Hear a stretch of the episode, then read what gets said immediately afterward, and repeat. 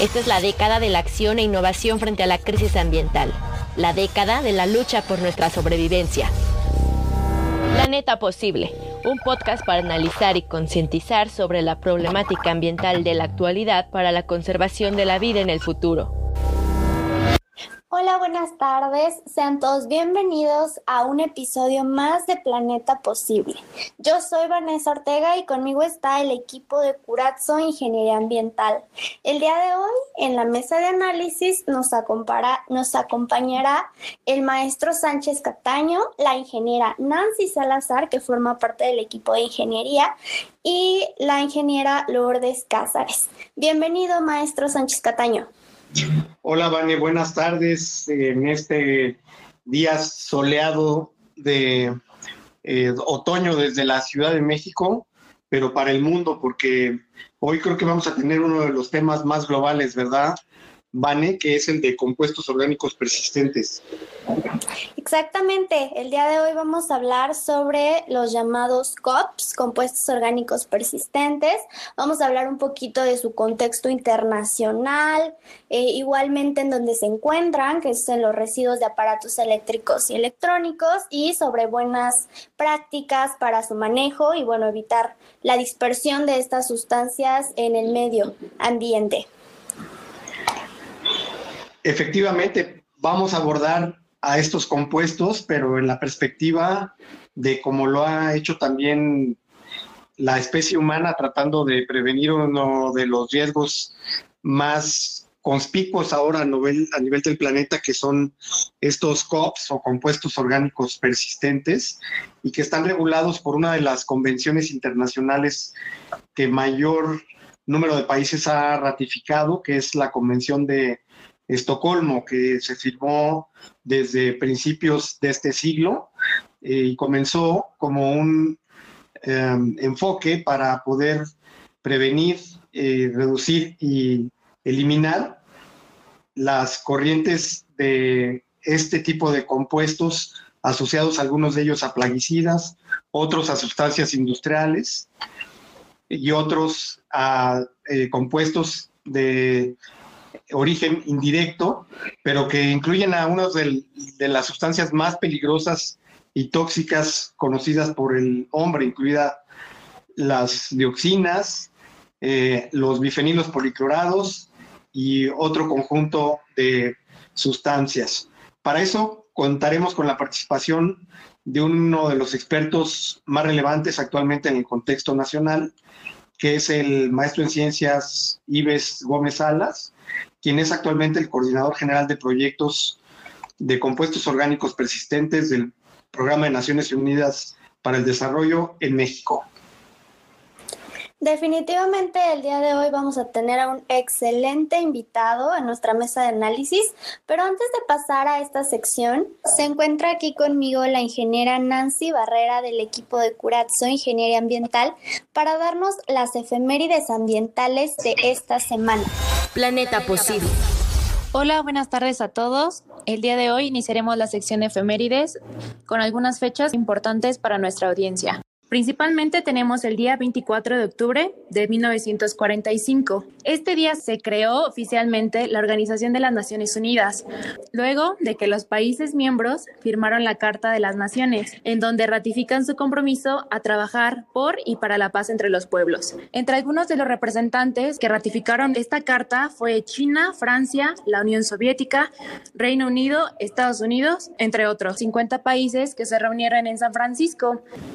Esta carta permite recalcar que en diferentes partes del mundo se realizan reuniones, debates y exposiciones sobre las metas y logros de la organización. Mucho ha cambiado el mundo desde ese momento, Nancy, porque la fecha que mencionas de 1945 corresponde al fin de la Segunda Guerra Mundial y estos países listas fueron los países de aquel de arreglo que tuvo el mundo en ese momento y realmente el debate a nivel del desarrollo ha cambiado mucho. Tal vez en aquel momento el mundo atravesaba retos relacionados con las armas nucleares y con la fragilidad de la paz. Y ahora atravesamos otros retos, por ejemplo, ahora con esta crisis sanitaria mundial, pero también en el presente los temas ambientales han tenido mucho mayor repercusión porque a nivel global las Naciones Unidas han jugado un papel importante en desplegar los acuerdos internacionales que se desprenden de la Carta de las Naciones Unidas. Entonces, han sido 75 años de una evolución de temas, pasando de la Guerra Fría, de la amenaza del invierno nuclear, ahora la amenaza del cambio ambiental global con una sexta extinción masiva, un cambio climático global y las perspectivas que nos brindan estas convenciones por eso este día, en este episodio, vamos a ubicarlo como el origen de la Convención de Estocolmo y otras convenciones relacionadas a la prevención y control específica de sustancias que pueden tener efectos ambientales nocivos. También se considera para el día 24 de octubre el Día Mundial de la Información sobre el Desarrollo.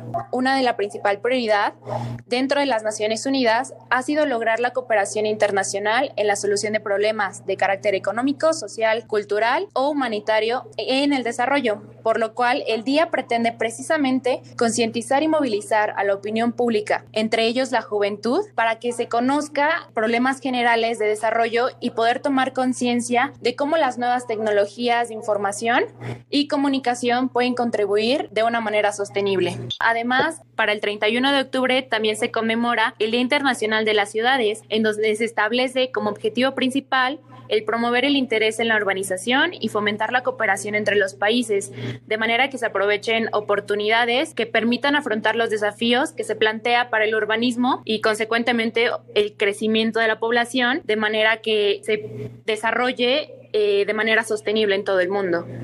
Muchas gracias, ingeniera Nancy y maestro Sánchez Cataño. Ya hicimos la revisión sobre las efemérides de, ambientales de esta semana y en este sentido, eh, tratando temas internacionales, vamos a dar pie a nuestra mesa de análisis porque vamos a platicar sobre los compuestos orgánicos persistentes.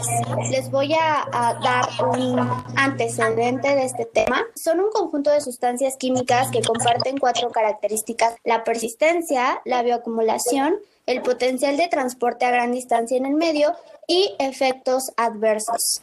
En su, exposición puede provocar graves efectos en la salud, incluidos ciertos tipos de cáncer, defectos de nacimiento, eh, problemas en el sistema inmunológico, problemas reproductivos disfuncionales y también provoca eh, que las personas tengan mayor susceptibilidad a las enfermedades y daños en los sistemas nervioso y periférico. Maestro Sánchez Cataño, ¿qué puede decirnos usted sobre el convenio de Estocolmo y su relación con eh, los contaminantes orgánicos persistentes? De hecho, la historia del el ambientalismo, como lo conocemos en su origen como un movimiento social, tiene mucho que ver con este convenio porque fue Rachel Carson en Estados Unidos en la década de los 60 y llevó a la opinión pública la terrible consecuencia del mal uso de los plaguicidas, especialmente el DDT. En aquel entonces se pensaba que no tenía un efecto nocivo sobre el medio ambiente, pero que al paso del tiempo se fue documentando los efectos que tenía sobre todo sobre las aves, porque eh, al tener efectos genotóxicos, eh, estos contaminantes que los huevos y los polluelos pudieran desarrollar, lo cual las primaveras en aquel entonces de, los bosques en sobre todo en el este de Estados Unidos, aparecían silenciosos, por eso se llamó así la primavera silenciosa, y luego se fue comprobando que no solamente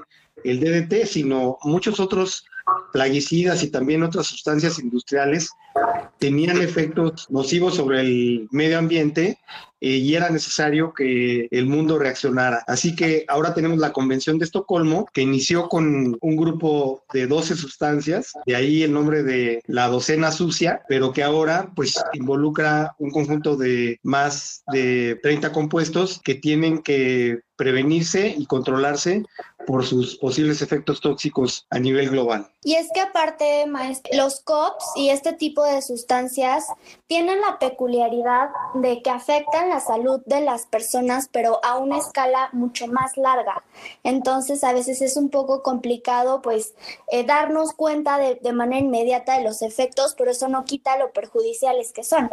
Y bueno, hablando en, este contexto, eh, ha hecho algunos proyectos, ha trabajado eh, de, en colaboración con, con, organizaciones internacionales, pues bueno, digo, para aportar lo que está a nuestro alcance como eh, expertos en, en, medio ambiente. Ingeniera Lourdes Cázares, ¿nos puede platicar un poquito de esta experiencia que tiene Curazzo en relación al convenio de Estocolmo y a este tipo de, de contaminantes tan perjudiciales? Claro que sí, Vane. Muchas gracias. Mira, justo como comentas, pues la característica de los COPs puede convertirse en una historia de terror en un futuro si no nos hacemos cargo ahora del manejo eh, integral y ambientalmente adecuado de productos que, que los contienen, ¿no? Entonces, eh, a mí, voy a hacer un paréntesis, estoy, me encanta un narrador que se llama Aaron Menker, él es de los Estados Unidos, tiene un podcast de uno de los temas que a mí me apasiona, que son mitos y leyendas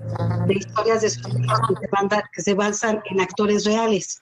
Entonces lo llevó a la computadora y actualmente este podcast se encuentra en, en Amazon Prime en una serie que se llama Lori. ¿Por qué lo traigo ahorita? Porque a mí me encanta este, este, esta persona, este narrador, ojalá yo pueda aparecerme un poquito en él al momento de hacer o de participar en un podcast y poder eh, platicarles y narrarles estas historias que, que ambos, bueno, que hemos tenido como empresa al desarrollar los dos proyectos que a continuación les voy a comentar. Entonces, eh, pues justo en el 2018 tuvimos la fortuna de poder participar en la elaboración de las buenas prácticas para el manejo integral ambientalmente adecuado de los residuos de aparatos eléctricos y electrónicos. Este proyecto pertenece a la fase 1 del manejo ambientalmente adecuado de residuos de contaminantes orgánicos persistentes COP, obviamente en su componente de RICE. Eh, es un proyecto en donde, por supuesto, participó la, la Semarnat y, el PNUD. Nuestros especialistas, algunos de ellos, pues fueron la maestra Selena Lencastro y también el, maestro Gustavo Solórzano, y una antigua colega que se llama Talia Martínez, que actualmente está en la Semarnat en el área o en, de cambio climático, ¿no? Entonces, bueno, les platico un poquito cómo fue la historia de este eh, primer proyecto en el 2018 como Curazzo, las actividades que llevamos a cabo para realizar estas guía, esta guía de buenas prácticas, pues fue primero integrar un marco conceptual y definir la, metodología y el programa de trabajo que íbamos a utilizar hasta la ejecución de las visitas de campo para poder determinar cuáles eran los procesos operativos de las empresas que eh, se dedican a, a, al manejo de este tipo de residuos. Citamos algunas empresas en Jalisco, en Baja California, en la Ciudad de México, también en el estado de, de, Nuevo León. Una vez que las visitamos y que tuvimos estos procesos documentados, tuvimos nuestro primer taller de consulta, ya con el levantamiento de información en campo, en donde teníamos un, un cartel gigante donde se podía apreciar todo este proceso operativo en las diferentes etapas de los RAES y mesas de trabajo con los diferentes actores relevantes que estaban involucrados en el proyecto. Eh, cada uno de ellos iba plasmando sus observaciones, su retroalimentación y sus eh, propuestas de mejora en cada etapa. Y, y, bueno, pues finalmente después de ese taller tuvimos muchísima información para poder analizarla y confirmar el esquema de las etapas de manejo de los RAES. Eh, ya que tuvimos estos resultados, nos dimos a la tarea de concentrar la guía de las buenas prácticas para el manejo integralmente adecuado de, estos residuos y estructurar tanto eh, en la, en la versión de, de, guías, pero pues bajo un enfoque tecnopedagógico. Entonces ya con esto presentamos nuevamente a los actores cómo quedaron ya ahora estas, esta guía de buenas prácticas con, con toda la retroalimentación que nos dieron en el primer taller. Ellos la revisaron y la validaron y con esta retroalimentación pudimos ya elaborar pues un informe final que actualmente se encuentra publicado eh, en la página de Residuos COP Ahí la pueden encontrar en el apartado de buenas prácticas para el MIA de RAE, ¿no? O el manejo integral ambientalmente adecuado de estos residuos. Van a encontrar que son seis, seis tomos, o sea, el, el primero de, de ellos tiene que ver con el marco general, el segundo la generación, el tercero ya de recolección y transporte, cuarto reuso y recondicionamiento, quinto separación y desensamble y finalmente el aprovechamiento y la disposición. Tuvimos en ese proyecto la oportunidad de, de, de poder estar y compartir experiencias con, con diferentes sectores como la academia, como ONGs, como el gobierno municipal, como agrupación de industriales, organismos internacionales, por supuesto gobierno estatal, no pueden faltar la, la industria, los fabricantes y bueno, el gobierno federal y consultores. Entonces, es una guía o buenas prácticas que se, que se pretenden pues difundir, comunicar, conocer e, e implementar en el manejo de estos residuos. Y bueno, pues esto fue 2018, recientemente el sábado pasado, el sábado 17 de octubre, volvimos a tocar ese tema en el cuatro, cuarto foro de oportunidades y retos ambientales en nuestro país aquí en, en, México y bueno, pues fue un, un, foro en donde tuvimos la participación de toda la comunidad estudiantil de la Unitec Multicampus. Eh, tuvo una duración de tres horas y tuvimos la, digamos, la participación de el ingeniero Rogelio Jiménez con la norma de aparatos eléctricos y electrónicos y también estuvo con nosotros ese día el maestro Ives, quien más adelante bueno, y hablando de experiencia a nivel Latinoamérica, eh, quiero platicarles sobre el proyecto que llevamos a cabo el año pasado y que justo terminamos en octubre del 2019 con nuestros colegas de la empresa Cominanex en el Ecuador. Y también pues contamos con la participación en ese proyecto de un gran amigo y especialista, el, el ingeniero Víctor Gutiérrez Abedo, quien estuvo con nosotros ya en un podcast pasado como invitado. Y llevamos a cabo el proyecto de la elaboración del inventario de la propuesta macro del plan de acción para la gestión de productos con COP bajo el contexto del convenio de Estocolmo y la actualización del Plan Nacional de Implementación. Este proyecto tuvo tres objetivos específicos, eh, cuyo objetivo número uno fue el identificar y priorizar los productos sospechosos de contener COP que estaban ingresando al país, con énfasis en las nuevas sustancias COP para ser evaluados en laboratorios. El siguiente objetivo fue fortalecer las capacidades en las instituciones públicas en la gestión del ciclo de vida de COP en productos bajo el contexto del convenio de Estocolmo en el Ecuador y también estructurar un inventario de la propuesta macro del plan de acción para la gestión de estos productos a nivel nacional. Y finalmente, elaborar un reporte de caso de toda la consultoría, de todo el proyecto que incluyera la sistematización de todo este proceso con lecciones aprendidas y mejores prácticas y experiencia bajo un enfoque de género. Eh, realmente fueron seis etapas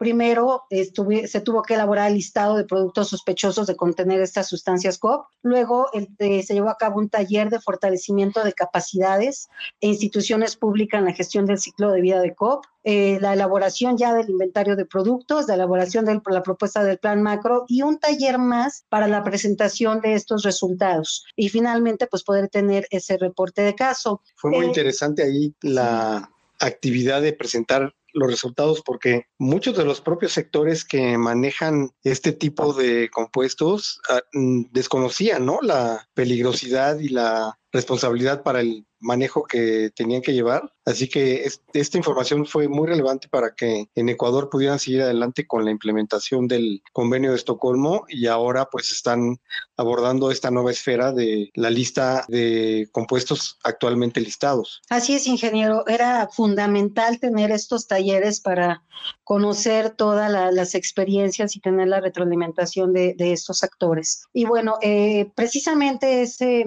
primer entregable o ese primer objetivo de la lista de productos sospechosos de contener COP eh, se basaron en la consulta de documentos generados pues, por el convenio de Estocolmo, ¿no? que, que, que, que, contiene o que se estructura primero que nada de los perfiles de riesgo que se desarrollan por expertos sobre el tema y que se elaboran para cada una de las sustancias para determinar si esta sustancia debe ser incluida o no en esta lista de convenio. Posteriormente se hace una evaluación de la gestión de estos riesgos, que esto la hacen grupos de trabajo establecidos para estos fines, como son pues estos talleres con los actores relevantes, se presenta información sobre el ciclo de vida de las sustancias y los productos y bueno pues se, toman en cuenta las experiencias también de países que ya han tomado acciones para el manejo y la reducción de riesgo para estos COX, así como principales fuentes y productos que los generan. Y finalmente, pues se toma en cuenta la guía para la, preparación de inventarios que se han desarrollado para los COP listados en el convenio. Y el objetivo, pues, es que podamos basarnos en estos lineamientos para tener llevar a cabo este inventario en los países. Los talleres de, de fortalecimiento de capacidades eh, tocaron temas desde la introducción a los contaminantes orgánicos persistentes, luego se describía la situación actual eh, en el Ecuador, la importancia de esta información para tener un inventario, o sea, si hubo un trabajo de sensibilización y de la importancia de poder ya contar con este inventario. Y posteriormente pues la información que se necesitaba para actualizar el PNI y la importancia también de contar con buenas prácticas, ¿no? Hubieron muchísimos participantes, actores eh, relevantes sobre la gestión del ciclo de vida de los COP en productos bajo el contexto del convenio de Estocolmo y que tenían también este, experiencia en estructuración de inventarios, eh, desde cámaras industriales, asociaciones, por supuesto el Ministerio del Ambiente, el sector gobierno, industria y también el sector eh, académico. Y, bueno, pues ya eh, para finalizar un poquito, porque déjenme decirles que este proyecto, tanto el de las buenas prácticas como el de el inventario del COP y el PNI en el Ecuador, pues yo creo que requerirían un solo podcast o dos de ellos para poder platicarles más a detalle las experiencias, pero sobre todo los resultados obtenidos y los pasos a seguir. Con eso voy a finalizar mi intervención de, este proyecto comentándoles un poquito que eh, los, hallazgos o los resultados o las recomendaciones de, este estudio. Y bueno, pues eh, uno de ellos era que se tienen que implementar y realizar acciones inmediatas para que se pueden hacer con los recursos disponibles que se encuentran en el país para evaluar la presencia de los HBCDs y evaluar también el manejo histórico de los residuos. Hay que fortalecer de manera inmediata el mecanismo del convenio también de, Rotterdam y considerar llevar a cabo un inventario con mayor profundidad para los PIFOS confirmar el ingreso de los HBCDs como una sustancia que no está confirmado hasta este momento y también evaluar la, importación del poliestireno. Eh, evacuar actividades de reciclaje formal e informal de plásticos y en general pues evaluar todo el manejo de estos residuos industriales y municipales relacionados con ella nada más, este otro, otro comentario rapidísimo que tiene que ver con el día que hablaban de la eh, del derecho que se tiene a la, a la, información y es muy importante este pues que justo se haga eh, se pueda difundir se pueda comunicar a la, a la sociedad a todo a toda la comunidad los estudios que llevan a cabo las autoridades este, involucradas en el manejo de, residuos con COP eh, y que se den a conocer no solo los estudios, sino también los resultados y, los hallazgos y las buenas prácticas detectadas en, todo, en cada uno de ellos, pues para tener un conocimiento sobre los riesgos a los cuales estamos eh, expuestos, ¿no? sé, tenemos que tener estrategias para difundir los riesgos en cada uno de los sectores involucrados, eh, que se conozca la evaluación de los riesgos asociados, porque pues eh, no, sé, eh, la gente que estamos involucradas en, en, el medio ambiente, pues tenemos un poquito de noción sobre qué son estos compuestos, pero hay muchísimos este, otros sectores que la verdad no tienen idea. Entonces hay un gran trabajo que se tiene que hacer eh, para investigar, este, que tener capacidad y monitorear este, cómo se van este, desarrollando estos proyectos, los resultados y, las buenas prácticas que se llevan a cabo, ¿no? Entonces tenemos que tener este diagnóstico de capacidades técnicas desde universidades, laboratorios, eh, tener una, eh, una priorización de COPS y tener un programa de monitoreo, ¿no? Porque a veces llevamos a cabo los proyectos y ahí nos quedamos, ya no hay un seguimiento. Y bueno, pues socializar el tema, igual desde eh, las universidades o desde las escuelas y pues con, un, con enfoque sobre todo a estas nuevas generaciones, pues para que empiecen a tener conocimiento de estos temas este, desde edad temprana. Entonces, pues con eso finalizo mi intervención de los proyectos en los que hemos participado y pues muchas gracias. Muchas gracias, e ingeniera Lulú. Creo que ha sido muy relevante la participación de Curazzo en estos proyectos y a su vez creo que aún nos hacen falta, ¿no? Como continuar eh, trabajando proactivamente en tanto como usted menciona, ¿no? en, la, elaboración de inventarios, asimismo también en la implementación de las buenas prácticas que yo he tenido ahí la, la oportunidad de revisar el, proyecto en general y es, en realidad fue mucho trabajo, se ve que fue mucho trabajo y, y hay que aprovecharlo, ¿no? Creo que eso es como lo más importante. Y bueno, en, en este sentido, el día 17 de octubre de este año, eh, Curazzo, en colaboración con la Unitec, eh, realizó un, foro de oportunidades y retos ambientales y en, este, en esta ocasión el tema a tratar pues justamente fueron los compuestos orgánicos persistentes y en general el manejo integral ambientalmente adecuado de residuos de aparatos eléctricos y electrónicos. Maestro Sánchez Cataño, ¿qué percepción tuvo usted de, de los resultados y los alcances de este foro ¿Cree usted que permitió dar a conocer a las generaciones, eh, pues, venideras, a mi generación y a las que nos vienen detrás, buenas prácticas para la disposición de RAE y cuáles son sus implicaciones de los compuestos orgánicos en nuestra vida diaria?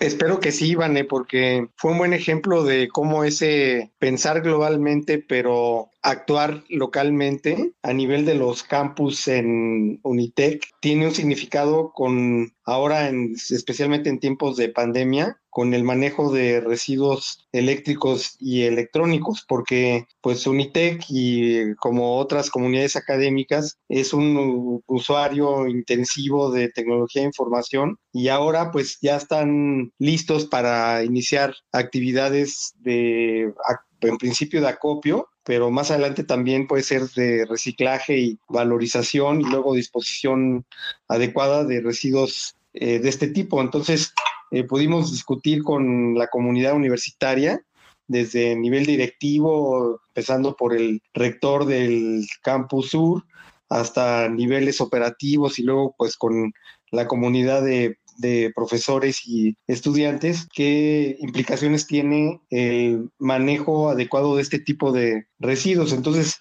a nivel de sensibilización creo que fue muy oportuno. Ya la universidad estará preparando pues una forma de actualizar el manejo que actualmente llevan a cabo de los residuos en el campus. Eh, pues por qué no pensar que eh, pues como responsable de, como usuario de estas tecnologías, Ahora también Unitec pues permitirá que sus estudiantes y su comunidad académica puedan derivarlos hacia los canales adecuados de reciclaje y disposición. Así que nos vemos pronto, Vane, en un siguiente reciclatrón ahí en Unitec Sur. Perfecto, no, pues creo que está muy, muy bien que este tipo de actividades de sensibilización colectiva se implementen tanto en universidades públicas, en universidades privadas y poner todo este conocimiento que a veces es muy técnico en manos de la sociedad, ¿no? De, de estudiantes y en general de la sociedad, porque muchas veces no, no lo vemos como tan cercano.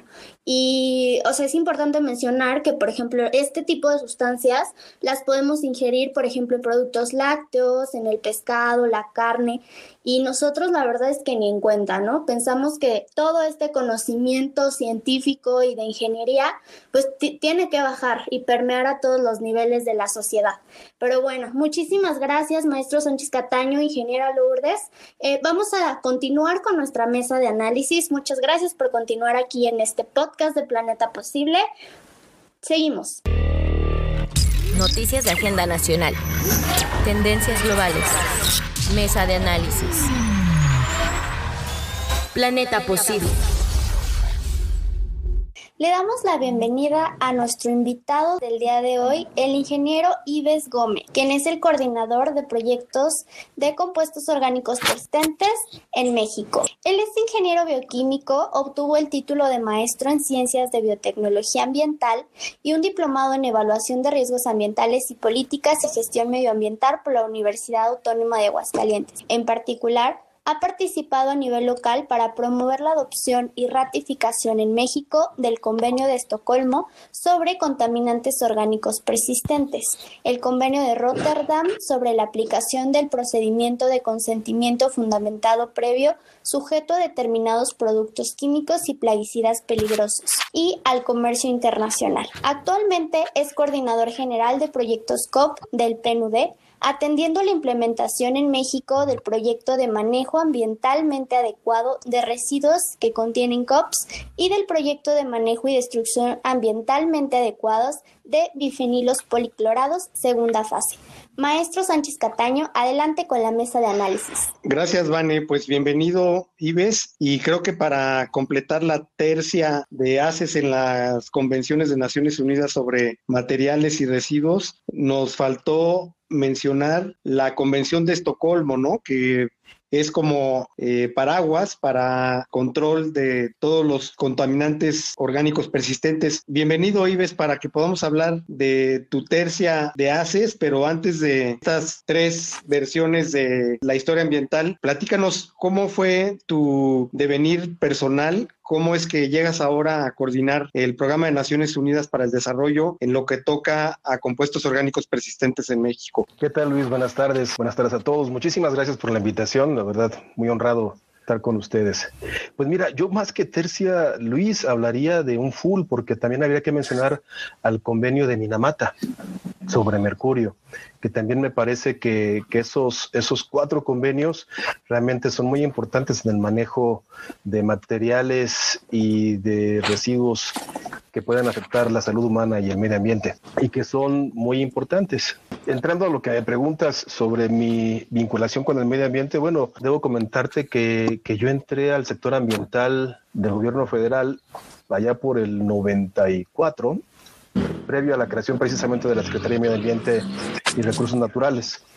Mi vinculación fue precisamente a través del Instituto Nacional de Ecología que existía en aquel, en aquel tiempo y estaba yo encargado precisamente del seguimiento de la agenda internacional relacionada con residuos peligrosos y sustancias químicas. Y ahí fue cuando me vinculé precisamente a todos los procesos de negociación y de aplicación en México de estos convenios. En el 2001 yo entré a la Unidad Coordinadora de Asuntos Internacionales y me especialicé precisamente en el seguimiento de estos, de estos convenios. Debo comentarte que he participado en los procesos de, firma y ratificación de estos convenios. Quizás eh, el, más importante, creo yo, y con el cual inicié todas estas actividades, fue el convenio de Estocolmo, precisamente. Fue en mayo de 2001, yo recuerdo precisamente esa, esa reunión en la cual se firmó el convenio de, de Estocolmo. México fue parte de los primeros firmantes de, esta, de, este, de este importante tratado. Después en la ratificación, porque un primer paso es la firma de este tipo de convenios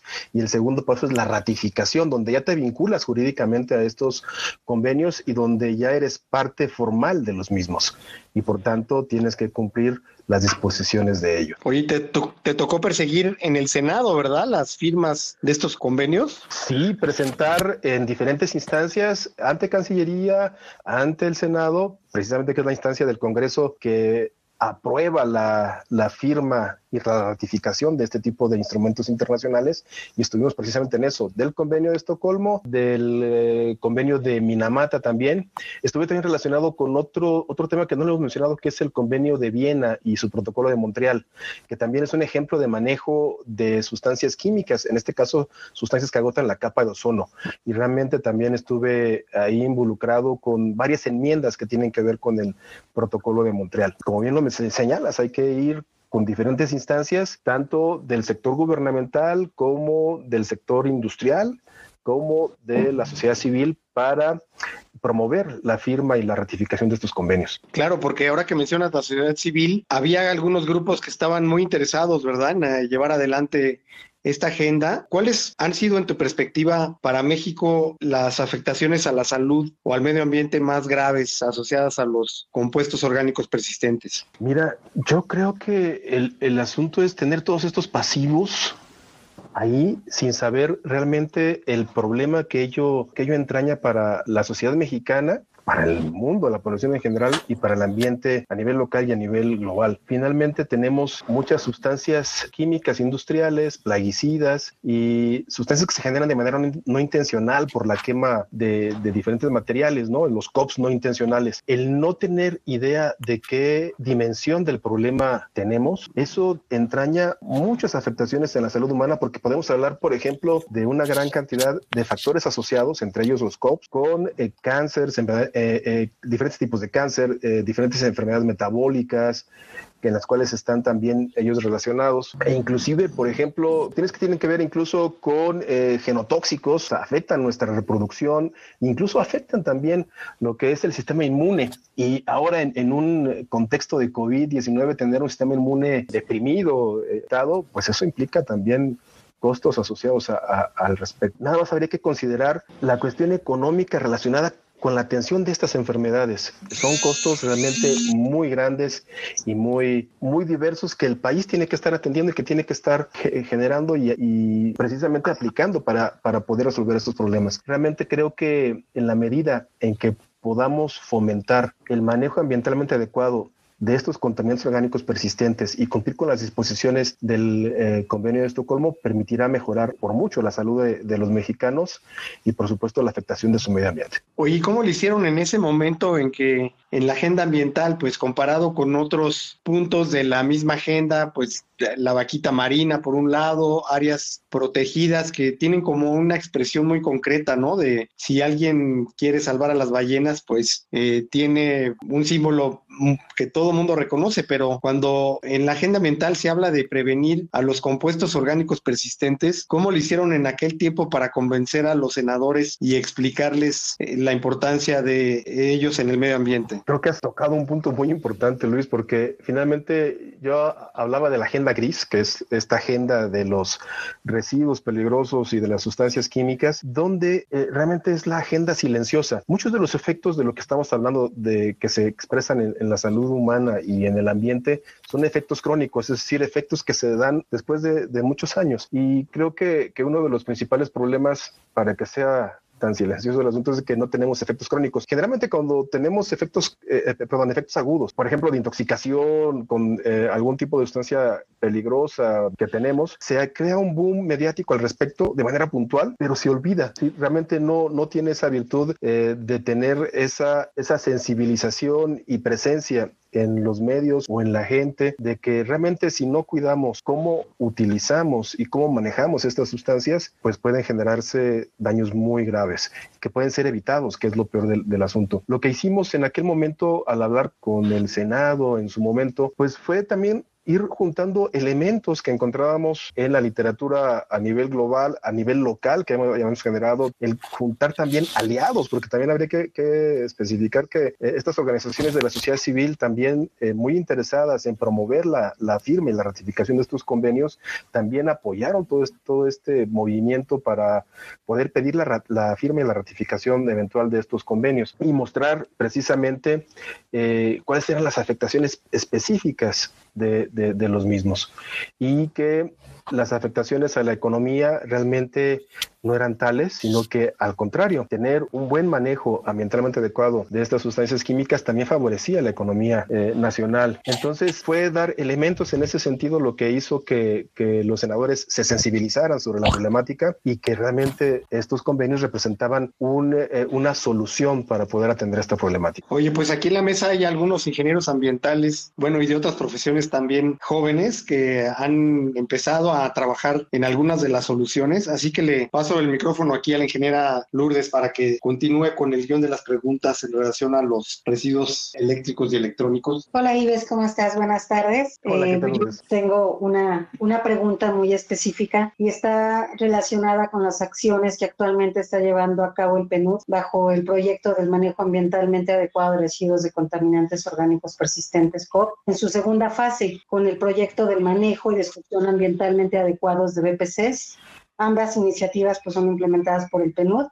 Y, y, la pregunta está dirigida al estado de Baja California, que fue escogido como un estado piloto en la materia. Eh, el avance que ha tenido este proyecto al día de hoy, ¿puedes tú compartirnos algunas iniciativas, algunos eh, hallazgos, algunos resultados relevantes que se tengan hasta este momento? Sabemos que está en curso el proyecto, pero ¿qué nos puedes comentar sobre el avance en este tema? Muchas gracias por la pregunta, Lourdes. La verdad es que habría que comenzar que nuestro, nuestro marco es el convenio de Estocolmo, del cual México forma parte. Y como tal, este convenio lo que busca es controlar, reducir y eliminar, si es posible, la producción y el uso de los contaminantes orgánicos persistentes a través de esquemas de cooperación y de asistencia técnica a los países, sobre todo los países en desarrollo, que forman parte del convenio. El convenio de Estocolmo tiene un mecanismo financiero que es el Fondo para el Medio Ambiente Mundial, que es el KEF, por sus siglas en inglés el cual lo que hace es proveer recursos a los países para poder desarrollar proyectos que permitan cumplir con las disposiciones del convenio de Estocolmo. Habría que mencionar que este convenio quizás es el régimen más estricto en materia de COPS porque prohíbe y restringe, es decir, tiene una serie de medidas o recomienda una serie de medidas para que los países puedan prohibir y restringir producción y uso que utilicen estos COPs o que generen estos COPs, hablando de los COPs no intencionales. Dicho esto, pues estos fondos son dados a los países y son implementados a través de agencias especializadas de Naciones Unidas. La agencia en la cual yo me encuentro es el Programa de las Naciones Unidas para el Desarrollo, que es una agencia especializada de, de la ONU que lo que busca es acercar toda la información, la experiencia y los recursos necesarios para poder abordar las problemáticas de los países y encontrar las mejores soluciones. De esta manera es que eh, se establece este proyecto de manejo ambientalmente adecuado de los residuos de contaminantes orgánicos persistentes de los COP en México, que tiene dos vertientes, una sobre residuos electrónicos específicamente y otra sobre plaguicidas COP. Y también hay otro proyecto que se está realizando también en México actualmente, que es el de manejo y destrucción ambientalmente adecuados de bifenilos policlorados. Segunda fase. Los bifenilos policlorados son otros contaminantes orgánicos persistentes que se encuentran generalmente en los aceites que se utilizan para transformadores eléctricos y en donde em, sobre todo los transformadores más viejos, más antiguos, son los que tienen este tipo de aceites con este, con, con este componente. Y el proyecto lo que busca en esta segunda fase es identificar y destruir al menos 5.000 toneladas de estos bifenilos filtrados. Y esto se hace porque eh, dentro de los compromisos que México tiene entre el convenio de Estocolmo es precisamente hacer esta, esta destrucción. Nosotros tenemos al 2028 para eliminar los BPCs en México. Habría que apuntar que realmente tenemos un pasivo muy grande en México y la idea de este proyecto es sentar las bases que permita que nuestro país pueda acercar a todos los actores relevantes de la cadena de valor para la identificación, recolección, acopio eh, y disposición final de estos BPCs. La idea es, este apenas está arrancando, eh, el de BPCs. Y en el caso del proyecto de residuos COP, este ya sería su última etapa. Estamos por terminar este proyecto terminaría al primero de abril del 2022. Y me gustaría, tú mencionaste a Baja California. Baja California es uno de nuestros estados objetivo en la componente que tiene que ver con residuos electrónicos. Ustedes dirán, ¿por qué escogimos a Baja California? En realidad tenemos tres estados piloto. Uno de ellos es Baja California, el otro es Jalisco y otro es Ciudad de México. Tres estados de la República son los principales generadores de residuos electrónicos en el país. Juntos son más del 23% de generación precisamente en el país y concentran muchas de las compañías que se encargan precisamente del reciclaje de residuos electrónicos. Por eso es que estamos concentrando baterías ahí con ellos. Básicamente el proyecto lo que ha hecho es dimensionar el problema. Eh, hemos realizado estudios que nos permiten determinar que, eh, bueno, al 2017 presentamos un estudio con base 2015, en el cual encontramos que a nivel nacional se producen poco más de un millón de toneladas anuales de residuos electrónicos y que estos se concentran el 10.6% en la Ciudad de México, el 7.4% en Jalisco y el 5.3% en Baja California. También hemos encontrado que realmente estos residuos electrónicos en realidad tienen varias fracciones. Una fracción que es valorizable y lo cual hace que realmente se busque recuperar esos materiales. Tenemos metales como hierro, como cobre, como aluminio, incluso metales preciosos como el oro, plata, paladio. Tenemos también material eh, valorizable en el caso de los plásticos que los contienen, pero precisamente ellos tienen también algún tipo de problema. Eh, porque dentro de la fracción de residuos electrónicos tenemos también un componente alrededor del 6%, donde tenemos elementos peligrosos como metales pesados tales como mercurio, como plomo, como cadmio, y también tenemos eh, productos químicos como los que mencionamos, que son los COPS, que están como forma de retardantes de llama y que se utilizan en los aparatos electrónicos para evitar que estos se incendien precisamente, pero tienen afectaciones precisamente a la salud humana y al ambiente. Hoy en el recorrido que hicimos en, eh, cuando nos tocó contribuir también con el programa que ahora coordinas en la elaboración de las buenas prácticas, eh, tuvimos el apoyo de algunos pasantes de ingeniería ambiental del Poli, ahora algunos de ellos ya colaboran con nosotros, como Matías Tascano, que está también aquí con nosotros, que se recordará de, de las experiencias que tuvimos en eh, las visitas, la dificultad inherente a la misma segregación y al reacondicionamiento de componentes o equipos. ¿Cuál crees que haya sido la contribución más importante, Matías, de las guías que elaboramos? Sí, ¿qué tal? Buenas tardes. En relación a, la contribución de las guías de buenas prácticas, ah, bueno, vaya, como fueron planteadas en diferentes etapas desde la generación hasta, su disposición final, considero justamente que se trata de, guías que pueden ser utilizadas como un marco para inclusive un sistema de gestión de RAE, ¿no? El, seguir y llevar a cabo las prácticas establecidas en las guías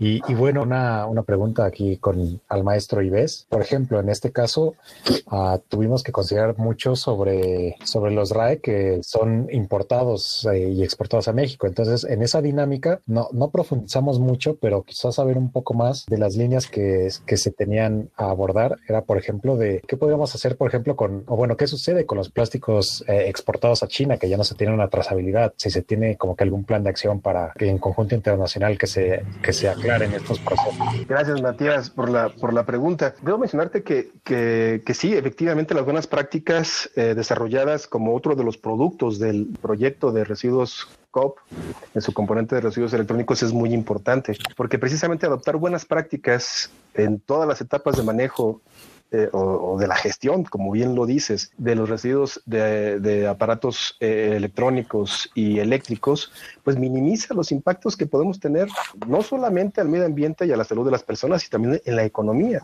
Precisamente yo creo que, que eso es lo que debe ser el, el, eje rector en este sentido. Se pueden generar, se puede tener un modelo de negocio al respecto de la gestión precisamente de los residuos electrónicos para que tenga impactos también económicos en beneficio del país. Y, realmente el proyecto está encargado precisamente de generar herramientas que permitan desarrollar una política pública en México al respecto de, de, la gestión adecuada, integral y ambientalmente adecuada de los residuos electrónicos. No solamente hemos dimensionado, como ya les mencioné, la generación en México de los residuos electrónicos, sino que también hemos eh, trabajado en la caracterización de la, de la industria que se encuentra en el país. Tenemos algo así como 150 empresas en México que hacen reciclaje de residuos electrónicos, distribuidas más o menos en 15 estados de la República y concentradas de manera importante en los tres estados que les mencioné, de Baja California, Jalisco eh, y Ciudad de México, en donde lo que buscamos es la capacidad instalada que tiene México, de acuerdo a datos que sacamos en 2016 al respecto de la caracterización de la industria en México, es alrededor de, la capacidad instalada son como para manejar algo así como poco más de 200 mil toneladas anuales. Entonces, imagínense la generación que tenemos en México, la capacidad instalada que tenemos, significa que tenemos en realidad un faltante que no tenemos esa trazabilidad de este tipo de residuos.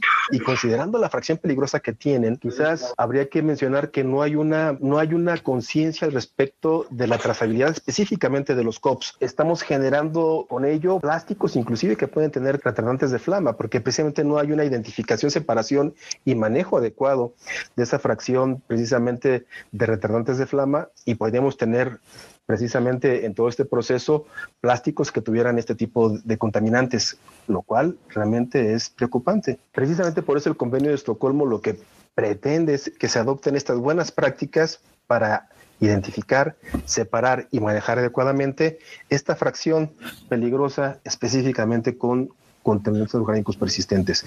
Estamos tratando de, hacer también eh, eh, con el proyecto, estamos desarrollando actualmente pilotos con empresas de reciclaje formal para identificar cómo es que están llevando a cabo sus procesos, detectar y determinar oportunidades de mejora y poder introducir estas buenas prácticas con ellos. Incluso tratar de avanzar posteriormente en un proceso de certificación de buenas prácticas que asegure precisamente que no tengamos problemas con esta fracción peligrosa. Entonces, sí es un problema que tenemos que atender y que tenemos que desarrollar herramientas para que los países tengan la suficiente capacidad para poder manejarlo adecuadamente. Yo tengo una pregunta, eh, ingeniero Ives. Soy Vanessa Ortega del equipo también. Estuve leyendo un poco sobre este proyecto que desarrollaron de buenas prácticas y pude identificar que el sector informal pues es uno de los actores también muy, muy relevante. Mi pregunta es, ¿cuál sería el mayor reto en, en el contexto de, del reciclaje informal para que estas empresas, pues, en primera se formalizaran y además pudieran adoptar estas buenas prácticas del manejo de los RAE? Excelente pregunta. Vale, porque realmente yo creo que, que, es muy importante. Dentro de la caracterización que hizo el proyecto también de la, de la industria en México, también tocó un poco la industria informal, o por decirlo, el, las, el, más bien las organizaciones no formales para el reciclaje de residuos electrónicos. Realmente es difícil estimar cuánto es que ellos realmente pueden, pueden estar manejando al, al, respecto de residuos peligrosos. Había una estimación muy gruesa realmente porque hay mucha resistencia para poder obtener información. O sea, realmente el acercarse a estos grupos luego hay, no hay la confianza suficiente como para poder tener eh, esa, esa facilidad de, de ir generando información. Pero el proyecto lo que intenta hacer también hablé de los pilotos formales, eh, vamos a, poner en, en, en, marcha posiblemente a noviembre de este año tres pilotos con redes de reciclaje informal precisamente en los estados de Baja California, de Jalisco y de Ciudad de México, con la idea que tú mencionas precisamente, poder darles herramientas a estos integrantes del, del reciclaje informal de que el modelo de negocio puede ser igual, pero atendiendo las preocupaciones por un mal manejo de estos residuos, para que ellos estén protegidos precisamente, porque generalmente algo que caracteriza a la industria informal es que las condiciones laborales en las cuales están haciendo las actividades de, de, reciclaje son muy precarias y significa mayor exposición para ellos. Entonces, en primer lugar, es enseñarles buenas prácticas, cuáles son la manera de poder evitar esos riesgos para protegerlos a ellos, proteger posteriormente, por supuesto, al ambiente y a la población en general. Entonces, estamos tratando de desarrollar estos pilotos que nos permitan poder determinar un modelo de intervención que pueda replicarse en otras entidades de la República. Gracias, Ives. Eh, en relación a esa pregunta tan interesante y al mismo tiempo preocupante sobre el sector informal, eh, desde que nosotros tuvimos oportunidad de, de, realizar el proyecto de las buenas prácticas dentro de los actores que entrevistamos, pues justo estuvo el sector informal, estuvimos eh, o estuvo parte del equipo entrevistando a la colonia, por ejemplo, San Gaspar en Jalisco, y efectivamente pues son condiciones eh, complicadas para acceder a ellos, pero son un sector que requiere muchísimo, muchísimo apoyo y que desde esa ocasión mostró un gran interés en participar, en conocer las buenas prácticas, incluso pues implementarlas. Quedó desde ese entonces, que te estoy hablando del 2018, en puerta esto, este proyecto del programa piloto de buenas prácticas en el sector informal. Yo creo que también por ahí en alguna ocasión hubo una convocatoria, pero yo ya me perdí y porque eh, eh, si bien esto es algo que está pensado el PNUD llevar a cabo, este, pues en cuanto a tiempo, eh, ¿cuándo tendrán pensado este, convocar o más o menos como en qué tiempo pensarían llevar a cabo ustedes este, pues este proyecto, ¿no? Para este sector tan importante que aparte tiene un porcentaje muy alto en el manejo de estos residuos. Sí, tienes toda la razón, Lourdes. En realidad, como les había mencionado, el proyecto inicia en noviembre de este año. La idea es que despliegue actividades en todo el año siguiente. La idea es poder integrarnos y poder relacionarnos con estos sectores informales del reciclaje de residuos electrónicos en estas entidades, pero no solamente eh, involucrarlos a ellos, sino también a los otros actores que son importantes, autoridades locales y, otros, eh, al sector, por ejemplo, formal y demás, para poder integrar un modelo que nos permita realmente atender y mejorar las condiciones en las cuales ellos desarrollan sus actividades. Creemos que, como tú bien lo señalas, podemos encontrar buena respuesta y confiamos en ello precisamente para poder generar todos estos elementos que nos permitan integrar una, una propuesta ya integral que pongamos a disposición de, de la Semarnat y de México, por supuesto. Muy bien, Ives, pues muchas gracias y pues vamos a estar pendientes de cómo se va desarrollando este proyecto. Ives, si podemos ya para ir cerrando, entrar como en una perspectiva internacional, ¿cómo se compara México en relación a otros países, especialmente en Latinoamérica, con relación a la implementación del convenio de, de Estocolmo? ¿Somos, ¿Otros países están también ya abordando esta problemática de residuos electrónicos o cuál es la, el estatus que tendría México en este caso? Mira, comenzaría quizás por el aspecto de la generación. México a nivel del continente americano es el tercer país que genera más residuos electrónicos, superado por Brasil, que genera prácticamente el doble, y el primer lugar lo ocupan los Estados Unidos, que ellos generan alrededor de eh, 7 millones de toneladas anuales precisamente de residuos electrónicos. Tu pregunta fue muy amplia, yo me estoy refiriendo nada más a los residuos electrónicos. Si hablas del cumplimiento del convenio de Estocolmo, hay muchos otros eh, elementos que hay que considerar para, para ello. Pero vamos a centrarnos un poquito, eh, antes de entrar en, en ese aspecto general, en los residuos electrónicos. Hay otros países en la región que están haciendo actividades que tienen que ver con, con, residuos electrónicos. Quizás el más cercano y con quien queremos hacer acciones en conjunto es con Colombia. Colombia también tiene un proyecto de manejo ambientalmente adecuado de residuos electrónicos. Están actualmente en ejecución y ellos han hecho sobre todo avances importantes en lo que tiene que ver con el muestreo precisamente de residuos electrónicos, de identificar cuál es la fracción que contiene los retardantes de flama y poder hacer adecuadamente el muestreo de, estas, eh, de estos residuos electrónicos para poder medir el contenido de COP. Entonces, eh, estamos haciendo algunos arreglos con ellos para ver, ahora con la pandemia nos hemos visto un poco eh, limitados al respecto, pero queremos realmente establecer con ellos acciones de cooperación precisamente que nos fortalezcan ambos proyectos. Habla sobre el cumplimiento en general del convenio de Estocolmo. Bueno, habría que mencionar que ya el convenio de Estocolmo tiene un mecanismo de cumplimiento en el cual lo que se hacen es valorar cuáles han, sido los esfuerzos de cada uno de los países que forman parte del convenio para determinar si tienen alguna situación de incumplimiento. Esto significa, no significa una lista negra para nada, sino más bien es identificar qué países tienen problemas y a qué países se le tiene que ayudar de especial forma para poder salir de esa situación de incumplimiento. Acuérdense que lo que quiere el, el convenio de Estocolmo es controlar, reducir y eliminar, de ser posible, eh, las emisiones y liberaciones de contaminantes orgánicos persistentes.